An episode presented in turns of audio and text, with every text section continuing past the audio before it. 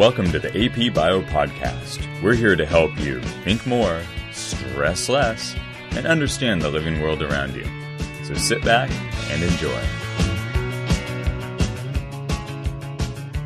Today's topic genetics. As you're working through your genetics problems, I want you to keep a couple things in mind uh, when it comes to dominance. First of all, there are different kinds of dominance. One kind is complete dominance. Complete dominance is a typical kind of scenario where you have um, situation where if there's a dominant allele and a recessive allele, the dominant allele is one that is expressed phenotypically. So, for example, if you have uh, purple flowers and that are crossed with white flowers, um, uh, the, and you get some of the offspring are going to be either purple or they're going to be white. There's not a mixing of the two. If you have an actual um, mixing of the two different kinds of phenotypic traits, um, then we have what we call incomplete dominance.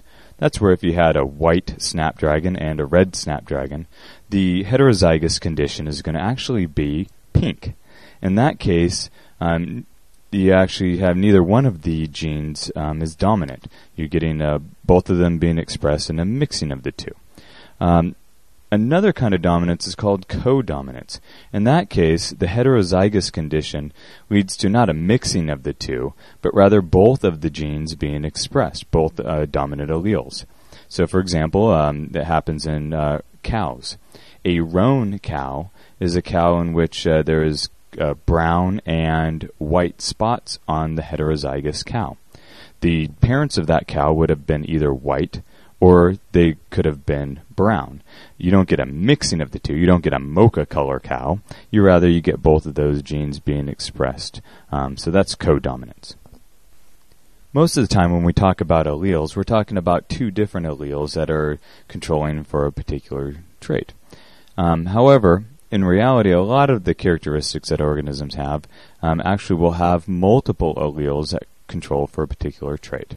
A great example of that is going to be blood type. There are actually three different alleles for blood type. Um, there's the A and the B and the O.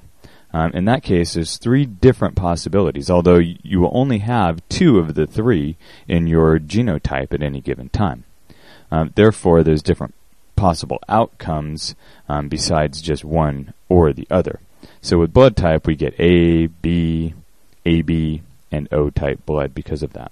Another concept you should be familiar with is something called epistasis.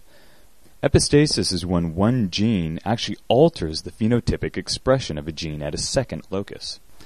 A classic example of epistasis is uh, fur color in mice and a lot of other mammals. Black fur color is actually dominant to brown fur color. However, there's a second locus, a second location that has another gene um, that actually determines whether or not pigment will be deposited in the hair at all. So it doesn't matter whether a gene for black or brown is um, is actually in the genotype of that particular mouse.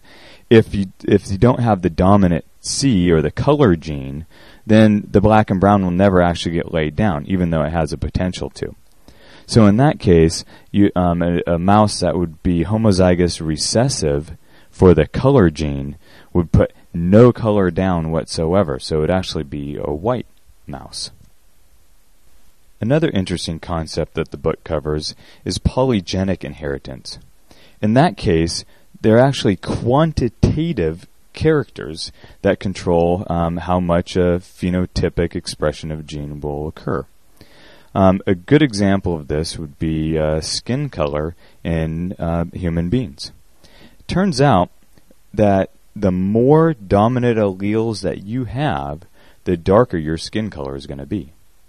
You can go from anywhere from zero dominant alleles with the lightest skin tones all the way up to perhaps six dominant alleles for the darkest skin tones. And the distribution in the population um, of skin tone is uh, a bell curve. So if you have half of the um, dominant possible alleles, you're going to be somewhere in the middle. Therefore, there's an additive effect of having more dominant alleles. Of course, exposure to sunlight affects skin tone as well, so it kind of rounds out the curve and makes it smooth. Whenever you see a problem in genetics that appear to have uh, a continuum of traits, you should uh, actually ring an alarm in your head that says, "Ooh, this might be a polygenic trait. It might actually be a cumulative thing."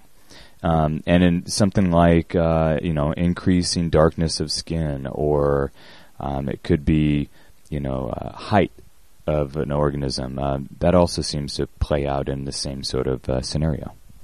Now, the exact opposite of polygenic inheritance, where you have um, multiple genes controlling one particular phenotypic trait, there's something called pleiotropy. That's where one particular genotype actually has multiple phenotypic effects. There's lots of examples about of that, and one of that the book gives is sickle cell anemia. There's actually one single mutation um, in the gene of uh, somebody with sickle cell anemia. However, there's lots of phenotypic effects from that. For example, um, the red blood cells that get produced abnormally shaped um, lead to uh, you know there's a breakdown of the red blood cells which leads to physical weakness anemia uh, heart failure um, and so on but there's also other things that happen, like the clumping of cells and clogging of small blood vessels that lead to pain and fever and brain damage and damage to organs. And there's an accumulation of uh, sickled cells in the spleen as well. Well, that all leads to symptoms such as kidney failure, rheumatism, uh, pneumonia, all, all sorts of different things that all arise from a single mutated gene, a single difference in a single allele. Once again, that's called pleiotropy.